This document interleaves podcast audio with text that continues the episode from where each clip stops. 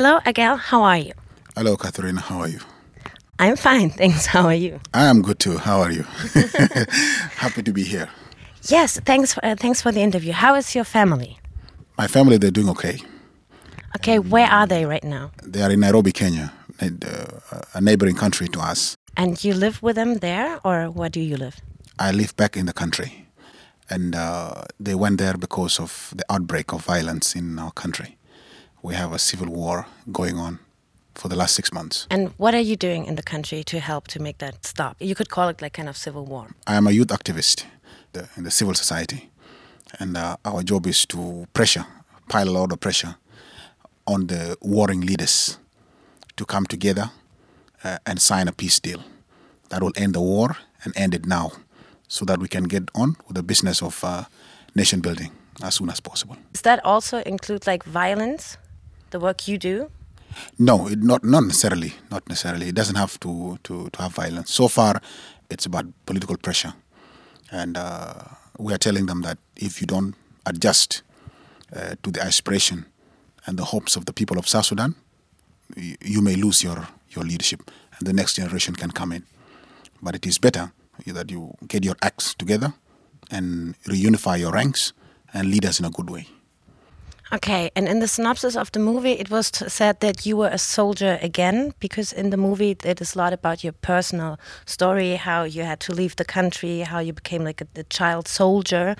And how was that for you to be a soldier again? When the war broke out on the 15th of December 2013, it very quickly took an ethnic dimension to it. And as a South Sudanese approaching your mid-30s, and you are a man from a certain ethnic group, you automatically became a target. And therefore, you must arm yourself. You are going to be a target anyway, whether you arm yourself or not, you are going to be targeted. And as a man, it is better you get armed so that you can protect yourself. So I armed myself with everybody else in December. But in January, as soon as relative stability came back, I laid down my arms and I went back to my civil duties of political activism and trying to serve the community by organizing the communities at the grassroots. But in that time, did you have to use your weapon? Yes, it was a big war. You may have seen it in the media. In the first few weeks, 1 or 2 weeks, it was really very, very intense. A lot of atrocities were committed. A lot of violence were committed amongst ourselves. And yes, I had to use my weapon many times in those few weeks.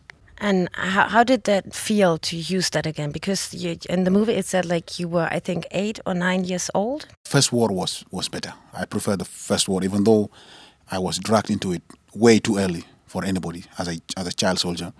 I felt that there were some objectives that required me to use violence at that time, and that was my freedom to be an independent person, to determine my future, to be a dignified citizen in my own country. So that was okay. But this second war, it was just self-defense. I picked up arms really just to defend myself. And that's why as soon as I realized that my life was not in danger anymore, a month later, I laid down my arms because I don't see any objective to pick up arms again. I think the next war should be the war of nation building, the war of establishing ourselves with the rest of the nation, the war of education, good governance, good economic policies, and all this. This is the next war I'm ready and willing to get involved in. There's another quote for you saying like religion is for individuals, country for us all. Are you also religious? Personally, yes, you can say I'm religious. I'm a Christian, and I was referring to that old Sudan before we became two Sudans in 2011. And mixing religion with the state was one of the issues that complicated the unity of Sudan and forced us to be two separate countries. So when we say you don't mix religion with the state, is that you don't use the Bible or the Quran or any other holy book to govern the country. You need to use constitution, a modern constitution that is accommodating of all religion and all ethnic groups and all different interests in a country. That's why countries in the West have succeeded. And there were some attempts in Sudan to use one of these religious books to run the country. This is one of the reasons we fought for in the first war. We became independent. So we were saying that if you want to become a Muslim, good for you. If you want to become a Christian, good for you. Move from your house to the church or to the mosque and go back home. But the state has to be accommodating of everybody. Anybody should become president if he wants. Everybody must see themselves in the constitution, in the mirror. And if everybody doesn't see themselves in the mirror, they will try to break that mirror. And that's what happened in Sudan. We broke that mirror because we didn't see ourselves there as the Christian South Sudanese, African South Sudanese. We didn't see ourselves in the mirror of what was Sudan. So we broke into pieces and we created our own mirror in South Sudan that reflects us. So we cannot go back to the old mistakes of Sudan. So we have to be free, we have to open up, we have to be democratic, we have to be accommodating of different people who may not look like us or who may not think like us, so that we can work together. And if you fail to do that, you don't get peace anywhere in the world. So everybody must feel accommodated in the country and feel like this is their nation and they can contribute and they are free to do whatever they want within the framework of the constitution. But in South Sudan, there are lots of villages, small communities, small tribes, and I think it's very difficult to reach them. How do you think can you send those messages to those places there, you know, like undeveloped? How do you think, how can that message be brought all over the place? There is a way. Where there's a will, there is a way. And just like my story is just one person doing something in one state out of 10 states, but there are hundreds of people like me in their respective states taking the same message to their people. So we will always find a way to do that. There are radio stations spread across the country. The United Nations mission, the international community are coming in with a lot of support. How did it happen that you were doing this documentary with Florian and Katarina? When did you meet first? We met first in June 2011. We were preparing, the country was preparing itself for its Independence Day. We had voted in January that year, 99% to be a separate state. And we were given 6 months transitional period to prepare ourselves for independence. Independence was to be 9th of July. So they came in there to cover this event, a formation of the youngest nation in the world. And they took an interest in the basketball team. And I was a captain of that basketball team. And we were preparing to play the Ugandan, the first ever basketball, international basketball game for the country. So they thought that was interesting. And they started to follow us around. And they asked me questions here and there. And they began to develop interest in my personal story as a child soldier and going to Australia and coming back and all this. So they wanted to know more. So they just kept following me. So my friends were asking, why are these Germans following you around? What are they up to? And I told them, I don't know. They just want to know some stories. So they kept asking from here and there, and they made a collection. But to be honest, I didn't even know what they wanted to do,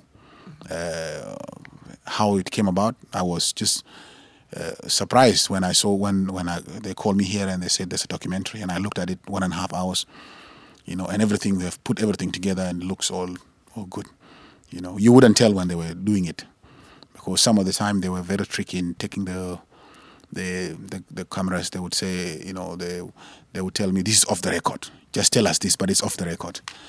And then I would say it, and then everything that was off the record is the one that has been brought in the documentary. Or sometimes they would say, oh, this camera is switched off. Don't worry about it. It is switched off. You know, just go ahead. And they will have two cameras, and then they'll switch off one and they'll switch on the other one. And then they would ask me, and then I would talk, and everything else that they took in such ways is what make up the whole documentary. So they also help, such techniques also help in me becoming open with some of the issues. That what makes the documentary more powerful is that it is things that you thought you were telling your close friends and the whole world will not see, and all of a sudden the whole world has to see. So hopefully they will have the same effect. And were there problems when you were traveling around with those two Germans with the cameras? There was a lot of problems, yeah. It was a lot of problems. You have no idea. There was a lot of problems. But they are very tough. They are very tough two people. They are very resilient. So they just kept on, you know, so security would confiscate their cameras. They would call me. They would say, what are you doing? Are you a spy? Are you CIA? Are you MI6? I'm like, no. To be honest with you, I don't know why they're following me, but I don't think it is something to do with the with such things. But so we had to get permissions from this office. And then, you know, it's a police state. It's a country that just came out of war. So everything is just, everybody's suspicious of everybody. And they went really to very remote areas. You can see in the documentary, they went to very remote areas. They slept out in the rain. They were in the mud. The mosquitoes ate them up. You know, you can tell, you know, the difference between a black person and a white person. When the mosquito bite the other one, you can see very clearly in the morning all the marks and everything. So yeah, they really did a very good job. And when I saw the documentary, now I understand why they struggled to do that. And what do you think is the message of that movie? I think it's about the story of how the country went through a traumatic experience and how optimistic the country still is, even going through all these challenges, and still want to become a nation. But this is how great nations are built. They go through adversaries. And my confidence is the fact that even though we are different ethnic communities and tribes and all over the place, is that in the past we have come together for certain purposes. The people of South Sudan, for example, the latest time we came together to fight for our freedom, and is that we managed to unite behind a common purpose to gain our freedom. And we succeeded, even though we're different tribes. People thought that we will never wage a successful war against the government in Khartoum. But we did that for 21 years, and we achieved our independence in 2011. So it is still possible, again, for us to identify a new common goal, that is prosperity, good governance, democracy, nation building, and statehood building. We can identify new objectives. And with good leadership, we can rally behind that purpose that can make us a great nation again. Thank you very much. All the best for the movie, and even more important, all the best, of course, for your country, for South Sudan. Thank you again. My pleasure. Pleasure is all mine. Thank you.